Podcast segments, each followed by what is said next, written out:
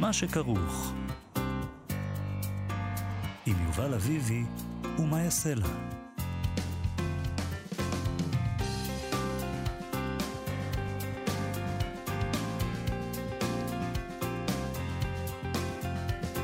שלום, צהריים טובים, אנחנו מה שכרוך, מגזין הספרות היומי בכאן תרבות. מאיה סלע ויובל אביבי ב-104.9 ו-105.3 FM. אפשר למצוא אותנו גם ביישומון ובאתר של כאן, וגם uh, ביישומוני ההסכתים. איתנו באולפן תמר בנימין ומיכאל אולשוונג, שעושים איתנו את התוכנית. וגם את פה, מאיה סלע, שלום לך. שלום יובל, אה, אנחנו נדבר היום על ספר חדש שראה אור בימים אלה, והוא עוסק בפרשנות פסיכואנליטית ליצירתו של חנוך לוין. העורך של הספר הוא הפסיכולוג חיים קפלן מאוניברסיטת חיפה, והוא כתב בדברי המבוא שכפסיכולוג קליני הוא זיהה שאף שהחומרים הרגשיים שלוין נוגע בהם קרובים מאוד לנאמר בחדרי הטיפולים, הוא עוסק בהם, לוין, בדרך שונה מאוד מן ההמשגה המקובלת בפסיכותרפיה דינמית, אה, ומנוגדת לאתיקה, חנוך לוין היה אוהב את זה, שבבסיס הפרקטיקה שלה. אם הוא מנוגד לאתיקה זה כבר טוב. עוד הוא כתב שם שההבנה הזאת עוררה בו סקרנות לגבי התגובה של פסיכולוגים שהתוודעו ליצירה שלו. אז uh, בספר הזה יש שלל פסיכולוגים uh, שכותבים על לוין ועל מה שקורה שם. נורא מעוניין לדעת מה זה אומר uh, שזה מנוגד לאתיקה שבבסיס הפרקטיקה. כלומר, מנ... לוין מנוגד לכל אתיקה, נדמה לי. גם לאתיקה של אנשים רגילים. אני לא הייתי מכריזה כזאת הכרזה של לוין מנוגד לכל אתיקה. אני לא, חושבת שהוא היה שמח אם היה שומע דבר כזה. אני לא הייתי מכריזה על זה ככה. אבל טוב, אנחנו נשוחח היום עם דוקטור מירב רוט, שתרמה לספר פרק שעוסק בתיאטרון העל-ביתי אצל לוין. אז אנחנו נשאל אותה גם את זה. בטח, למה לא? על האתיקה. Uh, בפינה שלנו שפה אחת ודברים אחדים, uh, שבה אנחנו מדברים עם מתרגמים, אנחנו נדבר היום עם המתרגם, יפתח בריל, uh, ונשאל אותו, הוא מתרגם ספרי עיון. כן. מה, מה, איך זה שונה? נכון. מה, מה, מה אחר? אולי זה יותר, אה, בדמיון שלנו זה יותר קל, כי אתה לא צריך פואטיקה וזה, אבל לא בטוח שזה יותר קל. נדמה לי שהוא לא יסכים איתנו. נכון. בואי נשאל אותו, אבל... נבדוק את זה. נבדוק את זה. אבל לפני הדברים האלה, היום י' בטבת מציינים 149 שנים להולדתו של המשורר הלאומי חיים נחמן ביאליק.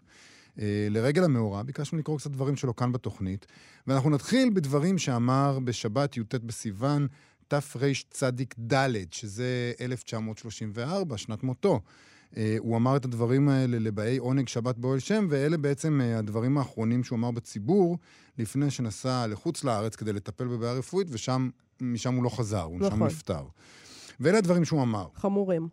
חמורים מאוד. כן. הנני יוצא חוצה לארץ מפאת מחלה. הנני מרגיש כי גם תל אביב שלנו והיישוב בכלל חולים בשעה זו. סימני המחלה נתגלו בזמן האחרון. קודם כל ביחס לאחינו פליטי החרב. האסון מגרמניה ומארצות אחרות. במקום לדאוג להם, להכין פינה וצל, קורה של דירה, ולו יהא בצריפים, ניצלנו את אסונם למען בצע כסף. כיצד קיבלנו אנחנו את אחינו פליטי החרב?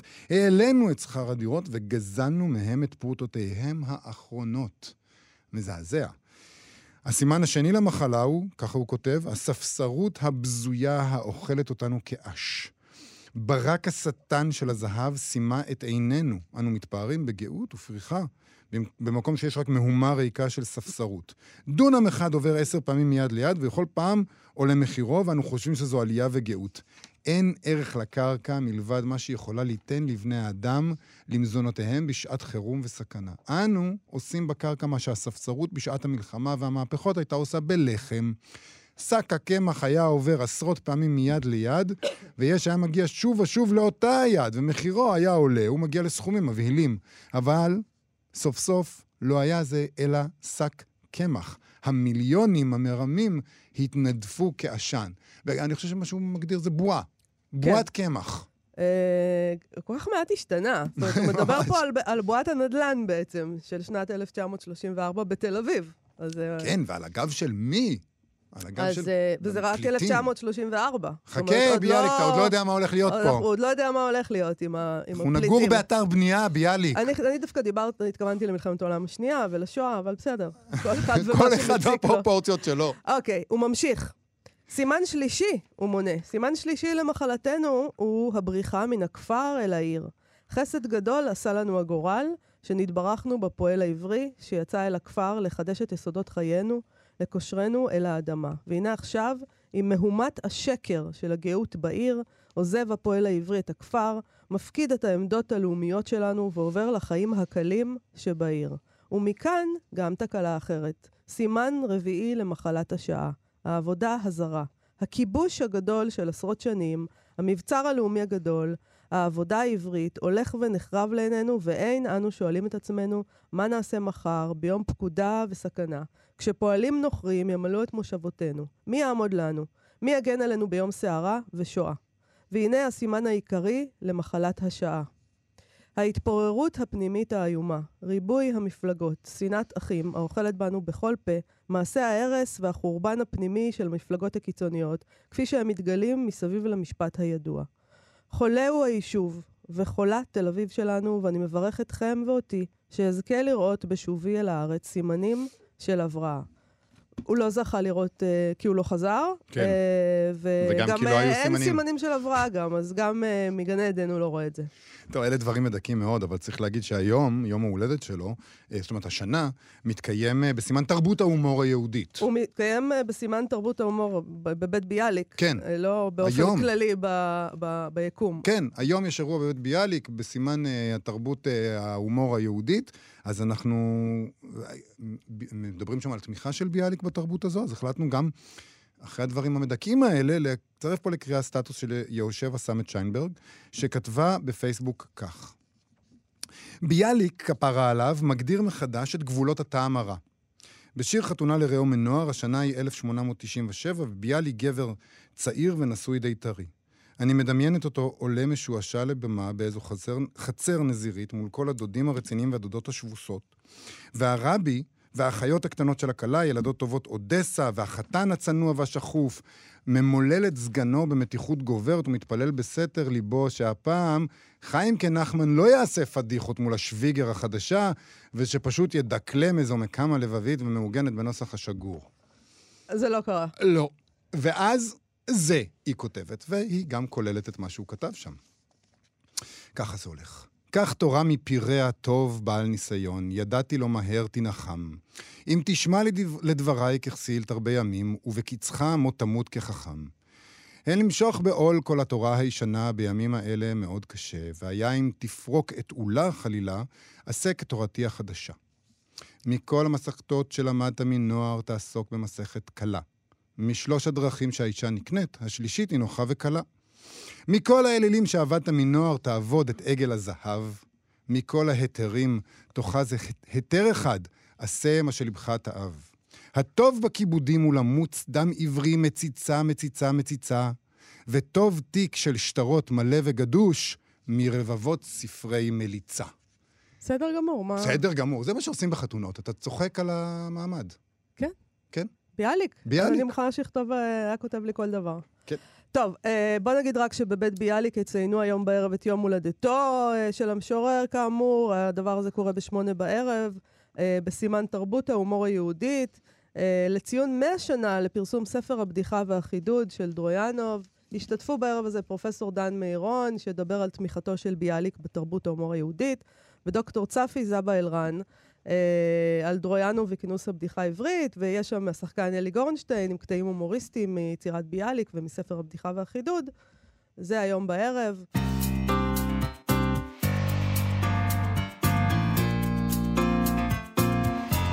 אנחנו יודעים שחוקרי ספרות רבים מאוד אוהבים אה, תיאוריה פסיכואנליטית. משתמשים בה תדיר כדי לפענח יצירות ספרות, מה שמצד שני מעורר עליהם הרבה מאוד uh, זעם מצד חוקרי ספרות שמתנגדים לגישה הזאת. אבל הקשר הזה לא מפתיע אם זוכרים שאבי הפסיכואנליזה פרויד השתמש לא פעם בספרות כדי להמשיג את המהלכים המופשטים והמסובכים של נפש האדם שהוא עסק בהם. הוא פשוט קרא הרבה ספרות ואמר, הנה, תראו, אתם רואים את התופעה הזאת, זה ראינו כבר באדיפוס. Uh, לרוב אנחנו לא זוכים לשמוע פרשנות של פסיכולוגים בני זמננו ליצירות ספרות. חיים קפלן, שהוא פסיכולוג קליני שמלמד באוניברסיטת חיפה, החליט לאגד בספר חנוך לוין, תיאטרון הנפש העירומה במבט פסיכואנליטי, ניתוחים של פסיכולוגים ליצירות של המחזאי חנוך לוין, וזה ספר מעניין מאוד, שמאפשר הצצה אחרת למה שקורה ביצירה שלו. דוקטור מירב רוט, שהיא פסיכואנליטיקאית וחוקרת תרבות, היא ראש התוכנית לפסיכותרפיה באוניברסיטת תל אביב, והיא מחברת הספר "מה קורה לקורא? התבוננות פסיכואנליטית בקריאת ספרות", תרמה לספר הזה פרק שעוסק בעל ביתי אצל לוין. שלום, דוקטור מירב רוט. שלום. אולי נתחיל בתזכורת קטנה, למי שלא מיודע, מהו העל-ביתי, ו- וכבר אפשר לעבור לאיפה אנחנו מוצאים אותו, אצל לוין אחר כך. אה, תזכורת קטנה על העל-ביתי. המושג שגם פרויד עסק בו, גם לקאן עסק בו, גם היידיגר הפילוסוף עסק בו, שאומר שאנחנו בחיינו מרגישים בבית, מרגישים בבית בגוף שלנו, מרגישים בבית במציאות שלנו, בעבודה שלנו, בזוגיות שלנו, אה, בחיים שלנו, בבריאות שלנו. ויש רגעים אה, קיומיים שזורקים אותנו החוצה מהמצב הביתי הזה, משליכים אותנו אל העל-ביתי, שתולש את מה שלקאן קורא את המימד הדמיוני, כן? הדמיוני זה אני בראי, מסתכלת, אומרת, הנה דמות שלמה, בריאה, אה, שתחיה לנצח. ובבת אחת תולשים את הצעיף מעל הראי הזה ואומרים, לא, הממשי הוא שאנחנו נמות בסוף, שאנחנו מתבלים, שאנחנו, אה, אה, חסרים לנו דברים, שאין, כמו חנוך לוין, אה, להפגיש אותם עם כל כן. האמיתות הפנימיות כל הזוועות. אז בואי... כן. את התמקדת במאמר הזה שלך בילד חולם. נכון, אז נכון. תנסי, אולי תראי לנו קצת מה קורה שם במובן הזה. איך הוא עושה את זה? בטח. בואו נתחיל מאיך שהמחזה הזה נפתח, שעומדים אב ואם, גם הפערים אצל חנוך לוין, מיד אני רואה את הבמה, הוא לא רק אה, משורר, מחזאי, גאון, הוא גם אה, גאון של במה, של צבע, של מוזיקה, אז אני, מיד יש לנו את הסצנה כולה מול העיניים. האבא והאימא רוכנים מעל הריסת התינוק הענקית שם, הלול הענקי הזה על הבמה, והאבא אומר, אם הרדמו הופך הילד לאהוב עלינו לאין קץ, שקט, פיו פעור בחוסר ישע, מזכיר לנו, כך ייראה אם ימות. Mm. בום. כן. וואו. הכוח של חנוך לוין לתלוש כל, באמת לשבור כל טאבו, לנפץ כל מיתוס. אתם יודעים, טאבו זה לא מה שאסור לנו. טאבו זה הנקודה העיוורת לזה שבכלל קיימת האפשרות לחשוב ככה. והוא אה, אה, מפגיש אותנו חזיתית, ובזה הוא מאוד ככותב, הוא מיוחד לא רק בספרות העברית, אלא בספרות העולם. באמת אה, ביכולת ובכוח המתריס שלו כלפי מה שאנחנו לא רוצים לראות, לא רוצים לדעת, לא רוצים לשמוע, הוא מפגיש אותנו קודם כל עם זה שהורים, אנחנו רוצים להאמין שההורים לא אמורים לאבד ילד. הוא אומר לנו מיד, אתם זוכרים שהתינוק הזה ימות. אחר כך בהמשך המחזה הוא אומר, הקברניט אומר לאימא, מה תעשי אם הוא ימות? את תמשיכי לחיות? היא אומרת, מה פתאום? ברור, אני לא יכולה לחיות בלעדיו. הוא אומר לה, בוודאי שאת תמשיכי לחיות אחריו. כן, יש את זה פה, כן. יש את זה במחזה, מתאבל ללא קץ, שהוא אומר, אתה מנסה להשתגע, אתה לא תצליח, אתה תישאר שבוי אחרי שהילד שלך ימות. העומס של חנוך לוין, והכוח של חנוך לוין להפגיש אותנו עם דברים שאנחנו לא רוצים לדעת אותם, הוא גם uh, מאוד מנוגד לעדינות מצד אחד, uh, כן, של הפסיכותרפיה, של הפסיכואנליזה, אבל גם, ולכן אני חושבת שהפנייה של uh, חיים קפלן uh, לפסיכולוגים היא מאוד טבעית במובן אחר, הוא עושה את הדבר שנגיד פרויד אמר לנו לעשות. הוא אמר, תקשיבו לכל. תנסו לא להתגונן בפני מה שאתם שומעים, וגם למטופל אנחנו אומרים, תגיד הכל, תנסה לא לעשות צנזורה. את זה חנוך לוין יודע לעשות יותר טוב מכל פסיכולוג וכל מטופל. כן, כי הרי, כי הרי כל בזה. הורה, כל הורה שמסתכל על הילד שלו ישן, לא בהכרח חושב את זה, אבל המחשבות האלה חולפות... יש אימה. אתה באימה מוחלטת מהרגע שהילד נולד, מהדברים הרעים שבוודאי עוד יקרו לו, כי לכולנו קורים דברים רעים, וזה מחריד, נכון. ואנחנו כל הזמן משתיקים את זה כדי לא לחיות באימה כל הזמן. נכון, ולכן מצד אחד אנשים קמו בתיאטרון וצעקו ויצאו מהבמה לפעמים באמצע המחזות שלו. כן. ומצד שני, ואני כותבת על זה גם בפרק, אני חושבת שיש בזה כוח תרפויטי עצום במה שהוא עושה, כי אנחנו מבינים המון משאבים על לא לדעת כל מיני דברים שאנחנו בעצם יודעים אותם. Mm-hmm. יש, ב, יש בפסיכולוגיה מושג הידוע שלא נחשב. זאת אומרת, יש דברים שאנחנו יודעים אותם, אבל אנחנו לא מעזים לחשוב אותם. וחנוך לוין משחרר אותנו לחשוב עליהם, הוא עושה את זה בצורה באמת שמאתגרת אותנו, כי הוא גם אומר, לעומת הפסיכולוגיה, הוא אומר, אין משמעות. הוא מגחיך כל הזמן את החיפוש האנושי למשמעות. הוא אומר, אין משמעות, זה שרירותי, אתה לא יכול לשלוט בגורלך, המוות שלך לא משמעותי לאף אחד ולשום דבר, את, את מדמיין שתהיה תרועה גדולה, מה שיהיה זה יוריד את המים בשירותים, כן, באמת מאתגר מאוד את הכמיהה שלנו לאסתטיקה ולמשמעות ול... אה, ולערך. אבל השאלה היא איך הוא מאתגר גם כפסיכולוגים, כי חיים קפלן כותב בהקדמה שלו, שהאופן שבו חנוך לוין עושה את זה מאוד uh, שונה ממה שמקובל בפסיכותרפיה הדינמית, ומנוגדת לאתיקה גם. באיזה מובן את חושבת שהוא מתכוון. שזה? במובן הזה, במובן הזה שהוא אה, מרושש את המשמעות, הוא אה, מרושש את תחושת הערך, הוא אה, פוצע, הרי מטופל שמגיע לטיפול, אנחנו נחפש ביחד איתו את, המ... את הייחודי בסיפור שלו. ואנחנו נחפש איתו את הרצף, ואיך הרצף באופן סיבתי הוביל אותו מנקודה לנקודה. וחנוך לוין בא ואומר, כל זה מגוחך. כן. ואתם מנסים בכוח ליצור צורה סביב דבר שהוא מקרי, הוא שרירותי, הוא אוניברסלי, הוא גם מאוד מאוד מדגיש את זה שכל המהלכים האלה הם מהלכים אוניברסליים, כולנו מפחדים מהמוות ולכן רוצים לעשות אומנות, אבל אם נחזור לילד חולם, אבל הכינור אומר, אוי, נקבו בי חור. אז 40 שנות נגינה בכינור אה, מסתיימות כאן, כן? זאת אומרת, אתם חושבים שהכינור מגן עליכם אה, מהמוות ומזה שאתם כמו כולם מאז ומעולם ועד עולם? לא, זה לא מגן עליכם. במובן הזה הוא מאוד, הוא מהופך לאתיקה. יש לכם חשק לפעמים? את לא אמורה לייאש את המטופלים שלך. אבל יש לכם חשק כן, לפעמים להגיד את זה למטופלים. תקשיבו, אה, תקראו חנוך לוין, הכל ככה כאילו... ככה זה בחיים. ככה זה, הכל נורא, תפסיקו להטריד אותי עם הזוטות שלכם. אה, לא, אני גם לא חושבת שחנוך לוין אומר לי את זה.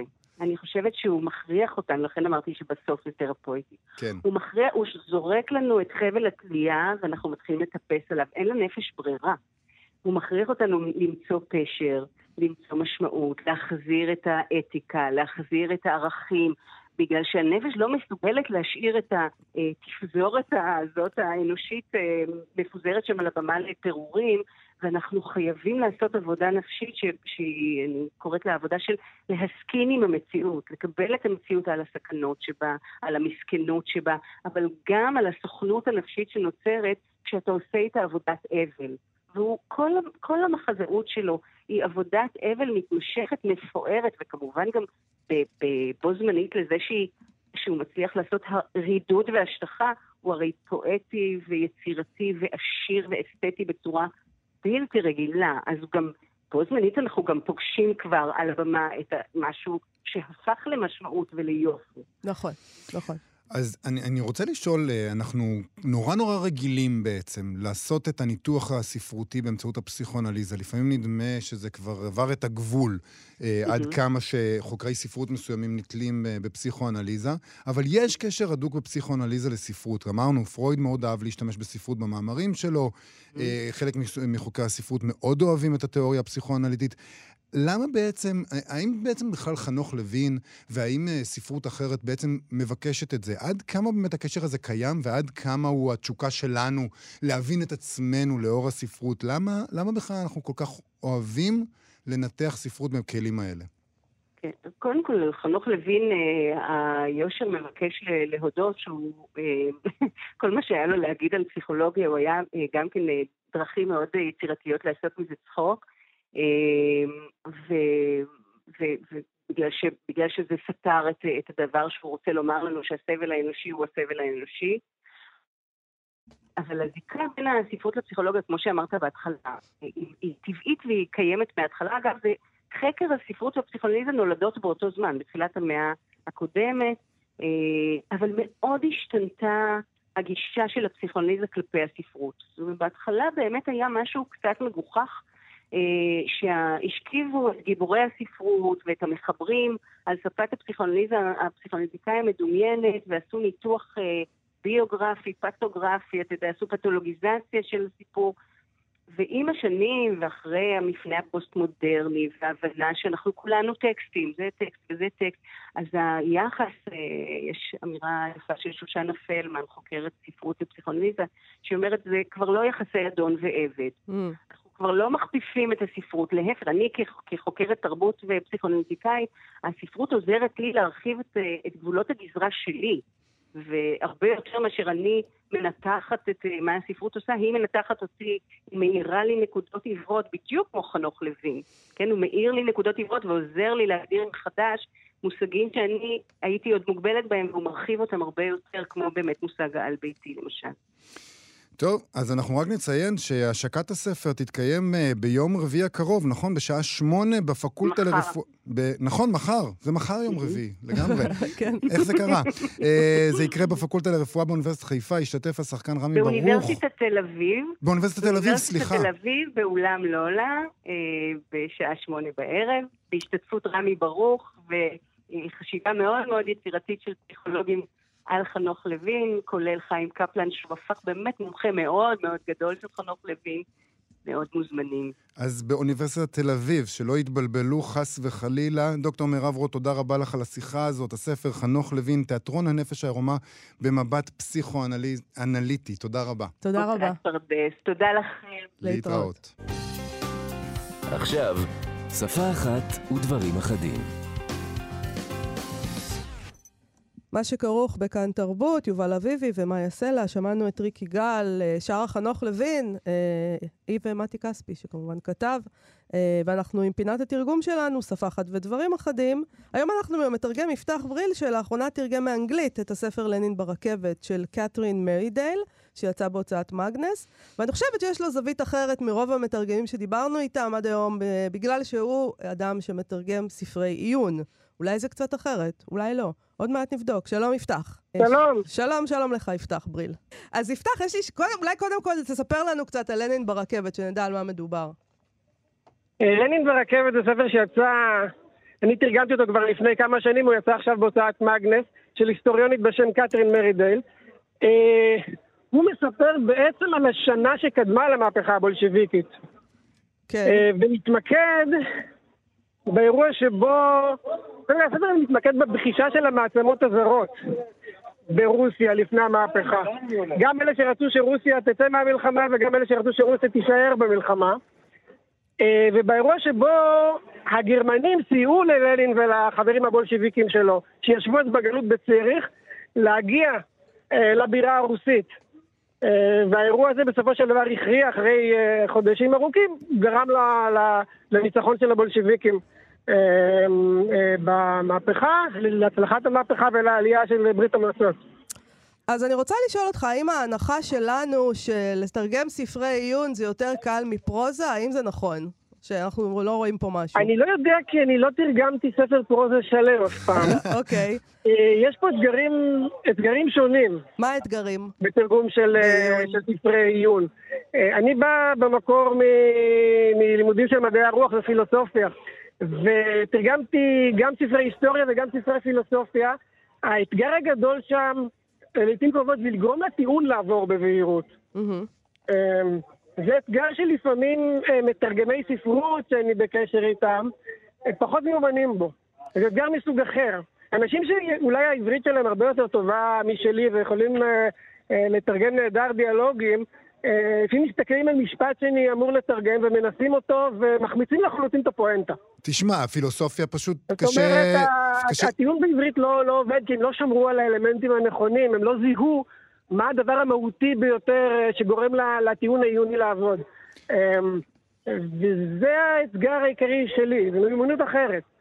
אמ, אבל בספרים האחרונים שתרגמתי, כולל לנים ברכבת, דוגמה סוג הספרים שיוצא לי לתרגם uh, בזמן האחרון למאגנס, זה ספר עיון, אבל שמשתמש בטכניקות של כתיבת ספרות, וזה נותן לי להתנסות גם באתגרים האלה של, של uh, כתיבה בסגנון שהוא של ציפורת. אמ, כשמתרגמים פילוסופיה... תיאורים של דמויות, תיאורים... הספר הזה לדוגמה, יש בו אמ, תיאור ארוך של הנסיעה של לנין ברכבת שמופיע בכותרת הספר, במרחבים של גרמניה ושל, אה, ושל פינלנד. כן, אה, יש, יש איזה... יש איזה... זה אמור לשאוב את הקורא. יפתח, יש איזה עניין עם הציטוטים, שאני מבינה ש... של כל מיני אנשים שמדברים אה, ב... בשפות שונות, ואתה צריך בעצם אה, לכתוב בכל מיני משלבים, למשל. איך אנשים מדברים. זה הכי מעניין. לכתוב, לכתוב, לחכות משלבים. כי מה שקורה בספרי היסטוריה כאלה, זה נכון לספר הזה וזה נכון לספר קודם שתרגמתי, ש... שאני חושב שהוא הצליח לא מעט כי במקור הוא ספר מעולה, אה, התפנית של סטיבן גרינבלט, הדברים האלה כוללים המון המון ציטוטים כן. ממקורות היסטוריים. חלקם ספרותיים, חלקם מסמכים אה, משפטיים, חלקם אה, מסמכים דתיים, מתקופות שונות, מדוברים שונים, וכל אחד צריך להישמע, צריך לתת לו את העברית שלו. וזה אתגר מעניין. לדוגמה, בספר הזה נתתי, הייתי צריך לבחור עברית ללנין. איזה עברית באמת אה, צריך לתת ללנין? למה, איך עשית את זה? למשל, אה, ללנין החלטתי ש... מה שאני מנסה לעשות כשאני מתרגם דמות כזאת, אה, זה לחשוב מה, מי המקבילה שלה שהיא כותבת או מדברת עברית במקור. אה, אז במקרה של לנין דמיינתי שהוא אמור לדבר פחות או יותר כמו בן גוריון. זאת אומרת, אנשים שיקראו אותו, יהיה להם איפשהו באופן לא מודע הרגשה שהם שומעים את בן גוריון מדבר. כן. אה, ולכן השמטתי את המילה עת הרבה פעמים מה- מהמשפטים שלו. אוקיי. אה, מה אם לגבי, נגיד, בספרים אחרים שאתה מתרגם, נגיד, יש ההיסטוריה של המדע לצעירים, אוקיי? תראה, זה ספר שתרגמת, נכון? כן, מזמן, ואני שומע מדי פעם שעדיין הורים אה, מקריאים אותו והוא עובד, אז אני... אז, אז מה, היית צריך להנגיש שם בעצם לילדים. זה, זה כבר משהו אחר לגמרי. עכשיו זה משהו אחר, זה- את הספר הזה תרגמתי מיד אחרי שהשלמתי שנים שעבדתי על, אה, על, ה- על המסכת על טבע האדם של דיוויד יום, שזה ספר אה, פילוסופיה טכני מהמאה ה-18, והייתי צר- הייתי צריך לסגל עברית שונה לגמרי, שהילדים יוכלו לשמוע אותה, שהיא לא תהיה מתיילדת, אבל היא תהיה שפה פשוטה ועממית. זה אתגר, זה אתגר אחר. אה, כל, כל הצורה שבה בונים משפט משתנה.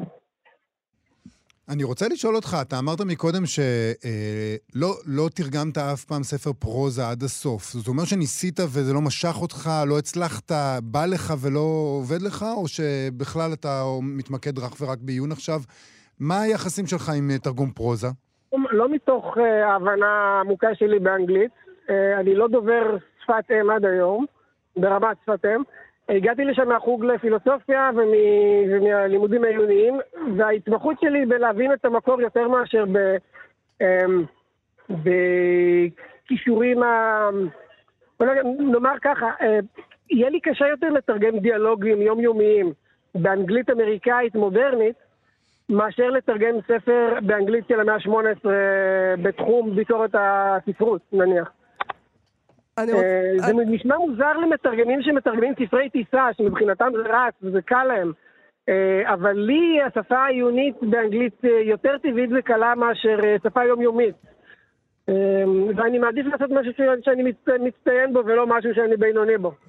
אני רוצה לשאול לסיום על, ה... על אה, ספר שאני מבינה שאתה עובד עליו עכשיו, שזה המשפט האחרון של קפקא. אה, איזה אתגרי תרגום יש שם, וגם זה בעצם, זה, זה נכתב באנגלית, אבל זה קרה פה בארץ. זה זה בעצם... זה אחד האתגרים הכי מעניינים. זאת אומרת, שלוקחים אה, טקסט באנגלית שעוסק בישראל וצריך להעביר אותו לעברית, כולל, כולל דברים שבהם המ- המקור באנגלית בעצם מצטט מסמכים, מצטט אנשים שדיברו עברית, כן. וצריך לשחזר כאילו את העברית שהייתה מאחורי האנגלית. זה כרוך בהמון עבודת אה, מחקר. אני ישבתי שבועות בספריות רק בשביל למצוא, למשל, אה, למשל אה, אני צריך עוד שבוע להיפגש עם אחד מעורכי הדין שהתעסקו במשפט הזה כדי לקרוא אצלו רגע לפני שהוא גורס את הפרוטוקולים המקוריים מההליכים המשפטיים ב-2012, אה, בהם מצוטטים, מופיעים בעברית מקורית הדברים שנאמרו במשפט העיזבון של קפקא.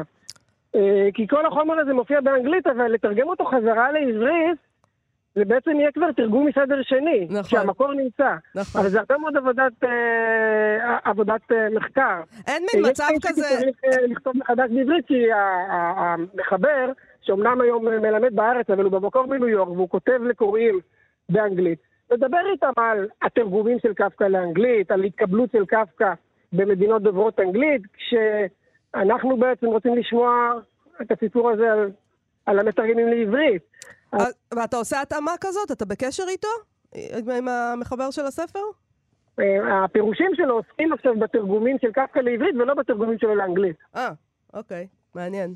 טוב, אנחנו מחכים לזה. מתי אתה כבר גומר לתרגם? אני מאוד מעוניינת לקרוא את הספר הזה. מחבר שאל אותי במייל למתי הספר יוצא לאור, אין לי מושג, אנחנו מתרגמים הרבה פעמים נמצאים באפלה גמורה. אה, ספרים יכולים אה, לעבור תהליכים בהוצאות ספרים של, של חודשים ושל שנים ארוכות, ואנחנו לא יודעים מה קורה איתם, וכשסוף סוף הספר יוצא לאור זה אושר גדול, כי זאת עבודה כל כך סבלנית, כל כך הרבה שעות שיושבים עם ספר כזה, אה, לבד, בחדר, ועוברים משפט משפט, אז נורא רוצים שכבר יהיה, שכבר יהיה באוויר, שאנשים יקנו אותו. ואין לנו שליטה על מתי זה יוצא. טוב, אז אנחנו נמתין בסבלנות. יפתח בריל, תודה רבה לך על השיחה הזאת. אני אגיד שדיברנו גם על לנין ברכבת, אה, שיצא בהוצאת מאגנס עכשיו. תודה רבה על להתראות. תודה לך.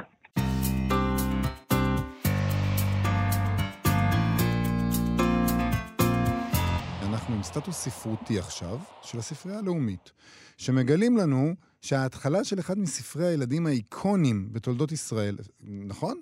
כן. איקונים בתולדות ישראל. חד וחלק. חד חד. משמעית. חד משמעי. חדמש. ככה- חדמש. חדמש אומרים עכשיו. ידעת את זה?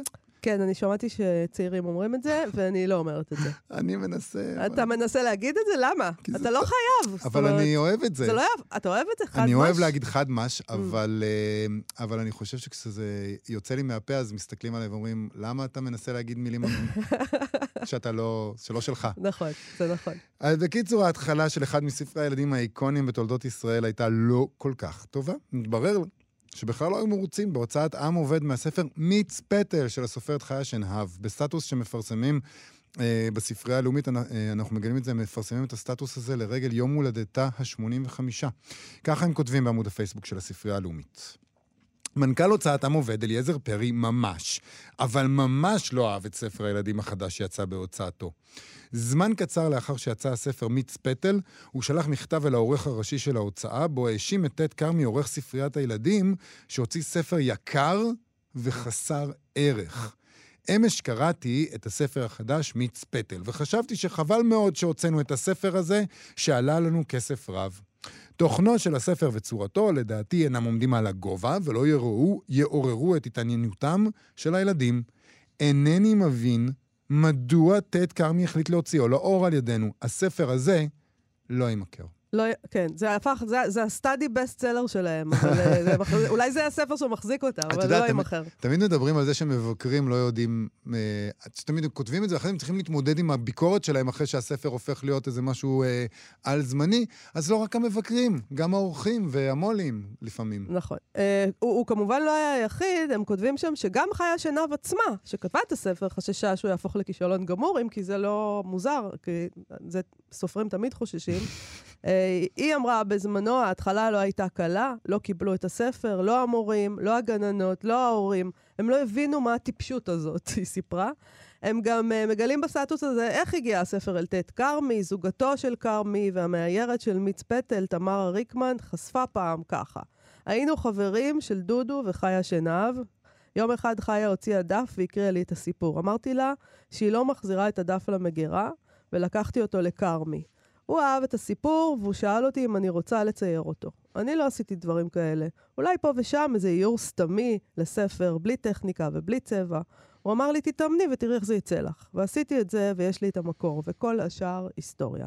אני שמחה שילדים אוהבים אותו, וכל פעם שאני שואלת ילדים אם יש להם את מיץ פטל ואומרת להם שאני ציירתי אותו, הם ממש נופלים מהתרגשות. לא באמת את- מרגש. מאוד אבל מרגש. אה, תראה את הנפוטיזם שיש פה. ישבנו וזה, וחברים, היום כבר אה, היו אה, עורפים תחקיר על זה. אותם, ב- עושים תחקיר על זה ועורפים אותם בפייסבוק. את אומרת נפוטיזם, אני חושב שהכל נורא נורא מקרי. זאת אומרת, אחד מהדברים האלה שהפכו להיות לנכס ישראלי, את יודעת, ישבו, הראתה לדף, הוא אמר, טוב, למה? איך אתה חושב משהו. שזה מתנהל בעולם? לא לא יודע. בצורה מקרית, מה, בצורה מאוד מאוד מתוכננת? יש יד מה- מכוונת, יש משהו יש שבו- הקדוש ברוך הוא, כמובן. או- זה- או- או האורחים, אנחנו לא קוראים יודע. לזה מקרי, אבל קוראים- יש כאלה שקוראים לזה אלוהים. טוב, בכל מקרה, למרבה המזל והחוכמה של הילדים, ככה הם כותבים, קהל הקוראים והקוראות, הילדים והילדות הצביע בעיניים, דרש מהוריו לקרוא לו את הספר החדש והשונה. והספר הזה חוגג 50 שנה ליציאתו, חגג 50 שנה ליציאתו לפני שנה, זכה לתילי תילים של פרשנות ומשמעויות. חלק מהן אנחנו עשינו כאן בתוכנית. אנחנו דיברנו לא פעם על כל מיני פרשנויות שעושים לספר הזה, ובאמת, כאילו, הדברים שמוצאים שם הם... אה, הם אה, חסרי תקדים. טוב, אה, תשמע, כי איפה הוא מיץ פטל וכל הדבר הזה שלא יודעים מה... לא, וזה. גם אחד מה... הג'ירפה זה אבא, ו... לא, סליחה, הג'ירפה זה אימא, האריה זה אבא, זה יחסים שונים של הילד עם האב, זה פסיכואנליזה, זה קשור כן, לשיחה כן, עם דוקטור אתם רב רוז. מתים פה- פה. איבדתי אותך, פה זהו. איבדת אותי, הלכתי, אני יוצאת אל מהאולפן. תנעני כל כך חזק בראש שלך, זה לא... זה... יש לזה קהל. כן. אה, בכל מקרה, הנה, פרשנויות ומשמעויות על מה, מה אמרה על זה שנהב בעצמך, שנהב בעצמה, תשמחי לשמוע, אותי זה לא מעסיק. אותי, היא אמרה, העסיק הסיפור עצמו. יפה מאוד, הללויה. אה, תשמע, לסיום, אנחנו עוברים לנושא אחר. ביום חמישי השבוע יעלה בב- בבתי הקולנוע הסרט הבת האפלה, סרטה של מגי ג'ילנהול, לפי הספר של אלנה פרנטה, אה, בכיכובה של זוכת האוסקר אוליביה קולמן, שהיא פשוט שחקנית אדירה, אני מאוד שמחה שהיא משחקת שם. אה, באנגלית הוא נקרא דווקא הבת האבודה, לא הבת האפלה. כאן הספר יצא בתרגומו של מיירון רופ- רפופורט, בהוצאת הספרייה החדשה, ושם יש סיפור על לדה, ילידת נפולי, מרצה לספרות אנגלית באוניברסיטה של פירנצה, שיוצאת לחופשה ובוחנת מחדש את מערכת היחסים שלה עם הבנות שלה, עם נשות המשפחה שלה בכלל. Uh, במגזין ניו סטייטמן ראיינו לרגל יציאת הסרט את אלנה פרנטה. Uh, כמובן שאנחנו כולנו יודעים שאלנה פרנטה זה שם בדוי, הזהות האמיתית שלה אינה ידועה, uh, אז הם מראיינים מישהי או מישהו, אנחנו לא יודעים את כן. מי הם מראיינים, אה, מן הסתם ב- בהתכתבות. בהתכתבות אה, באיטלקית, כן. והיא, הוא, הם, אמרו אה, בריאיון הזה שהם מאוד מאוד מרוצים מהסרט הזה. שעברנו להם. כן, בסדר. הם אמרו. הם אמרו שהם מאוד מרוצים בכלל, כמויות הנופת צופים שנשפכים- נשפכת ב- ברעיון הזה, מאוד מאוד... מה כל כך מפריע לך בזה שאלנה פרנטה המשוערת, יש לי משהו ש... מה, למה, מה זה. הצייקנות הזאת? מעורר אצלי אנטגוניזם. למה? כי פשוט תגידי מי את, ותפסיקי עם כל המשחקים האלה. אבל זה עובד לה מצוין, והיא באמת לא. רוצה שידעו מי. חשבת על. הדבר הזה? פשוט, היא רוצה להסתובב עליו ברומא, לשבת בבית קפה, היא ולא לא יבלבלו את המוח. היא לא הייתה יכולה לזוז. יפה, אז לא היא הייתה יכולה זזה. מה יש? בסדר, בסדר, מה אני לא כל אומר... כך מציק? בסדר, אני לא אומר... לא, אתה לא אומר, אתה רק רוטן כל הזמן לגביה. נכון, אני לא אומר שהרטינות שלי הן הן מה זה משנה מי רציונליות. זאת? זה, זה האופי שלי, אתה רוצה לעשות לה. פסיכואנליזה? בואי נדבר על הסרט. כן. היא, יש לה שם כל מיני תובנות לגבי מה הופך סרט שעובד מספר לטוב, והיא אומרת שזה לא הנאמנות לספר שהופכת אותו לטוב או רע. אה, רומן טוב, היא אומרת, הוא חמקמק. כיוצר קולנוע, אתה לעולם לא שולט בזה, אתה רק מקבל רעיון של זה, אתה עובד על הרעיון הזה. מהו סרט טוב שעובד מספר טוב? זה סרט שממשיך את הדחף של הכתיבה, מוצא דרך להפוך את זה לדימוי. המאמץ הנדרש הוא לא נאמנות, אלא כושר המצאה ולפעמים בגידה. המטרה היא להגיע ללב הספר, או לפחות לרעיון שהתסריטאים והבימאים יצקו ממנו. זה מה שקרה עם ג'ילן הולי אומרת, הסרט שלה קרוב לספר בדיוק, כי יש בו את הנאמנות של בגידה. הסוג הכי יצרני, מדהים וקשה של נאמנות, גם בחיים. זה יפה, נאמנות של בגידה. כן, זה יפה. בעינייך? אה, בעיניך זה לא יפה? מה, מרגיש לי כמו התפלפלות. טוב, מה, נאמנות ובגידה? זה עוד בגידה, זה סוג של טוב, נאמנות. טוב, בסדר. אה, שואלים אותה אה, שם, באמת, אני לא יכולה אני לא יכולה לנהל איתך את הדיון הזה. אה, שואלים אותה מה היא הכי אהבה בסרט, והיא עונה בכנות, אהבתי את כולו. ג'ילנול עושה קולנוע אמיתי. היא בוטחת בדימויים, אין קריאה כדי אה, לחזק את הסיפור, הדיאלוג מרומז, המחוות אה, טעונות, הבזקי העבר משכנעים. יש מתח גובר שצומח בטבעיות מאירועים מינוריים. זה נפלא איך היא הופכת סצנות מהספר לשלה. אגב, אלנה פרנטה, בתיאור שלה, של מה ש... בעיניי, של מה שג'ילנול עושה, היא, היא בעצם מתארת את הספרות שלה. היא מתארת את הספר, אני במקרה קראתי את הספר הזה בשעתו. זה בדיוק הספר שלה, אז היא פשוט אה, עשתה את מה שהיא... אה, ג'ילנול אה, עקבה אחרי הדבר הזה, היא לא, היא לא חרגה מזה, היא לא הפכה את זה לאיזה משהו הוליוודי, כנראה. זה יפה. כן? אה, והיא אוהבת את הכל, הכל, הכל נפלא, נפלא, נפלא. יש הכל, כל הדברים שהיא אומרת נפלא, לא היה תשמע, אתם פשוט מתאזנים, אתה לא אוהב שום דבר והיא אוהבת את הכל, ואז אז נפגשים באמצע. אז הקוסמוס אה, לא מתפרק. בדיוק, ביום שאני אוהב משהו, או היא. לא תאהב משהו, אז זה אי אפשר מייצר לדעת מה איזשהו יקרה. איזון, יכול להיות שהאולקוס שלך יותר קשה משלה, אבל זה יש איזון. כמעט בטוח. אוקיי.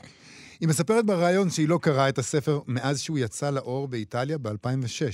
שזה דבר שסופרים הרבה פעמים אומרים, שהם פשוט, הספר נורא מצליח והחיים שלו ממשיכים, והמון קוראים אותם לאורך השנים, אבל הם לא, הם לא נוגעים בו ולא מסתכלים איך עליו. אפשר לקרוא את עצמך? זה- ובשביל האמת, מה? אני- למה? אני לא אתה יודע. כתבת את זה, למה אתה צריך לקרוא את זה?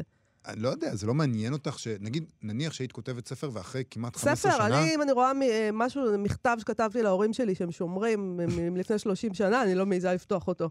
פשוט, אני לא יכולה לקרוא. אבל אה, זה ספר שכולם קוראים אותו שוב ושוב, כן, ועכשיו עושים לפי היא יודעת מה סרט. כתוב שם. אבל היא לא רוצה לי... טוב, בסדר.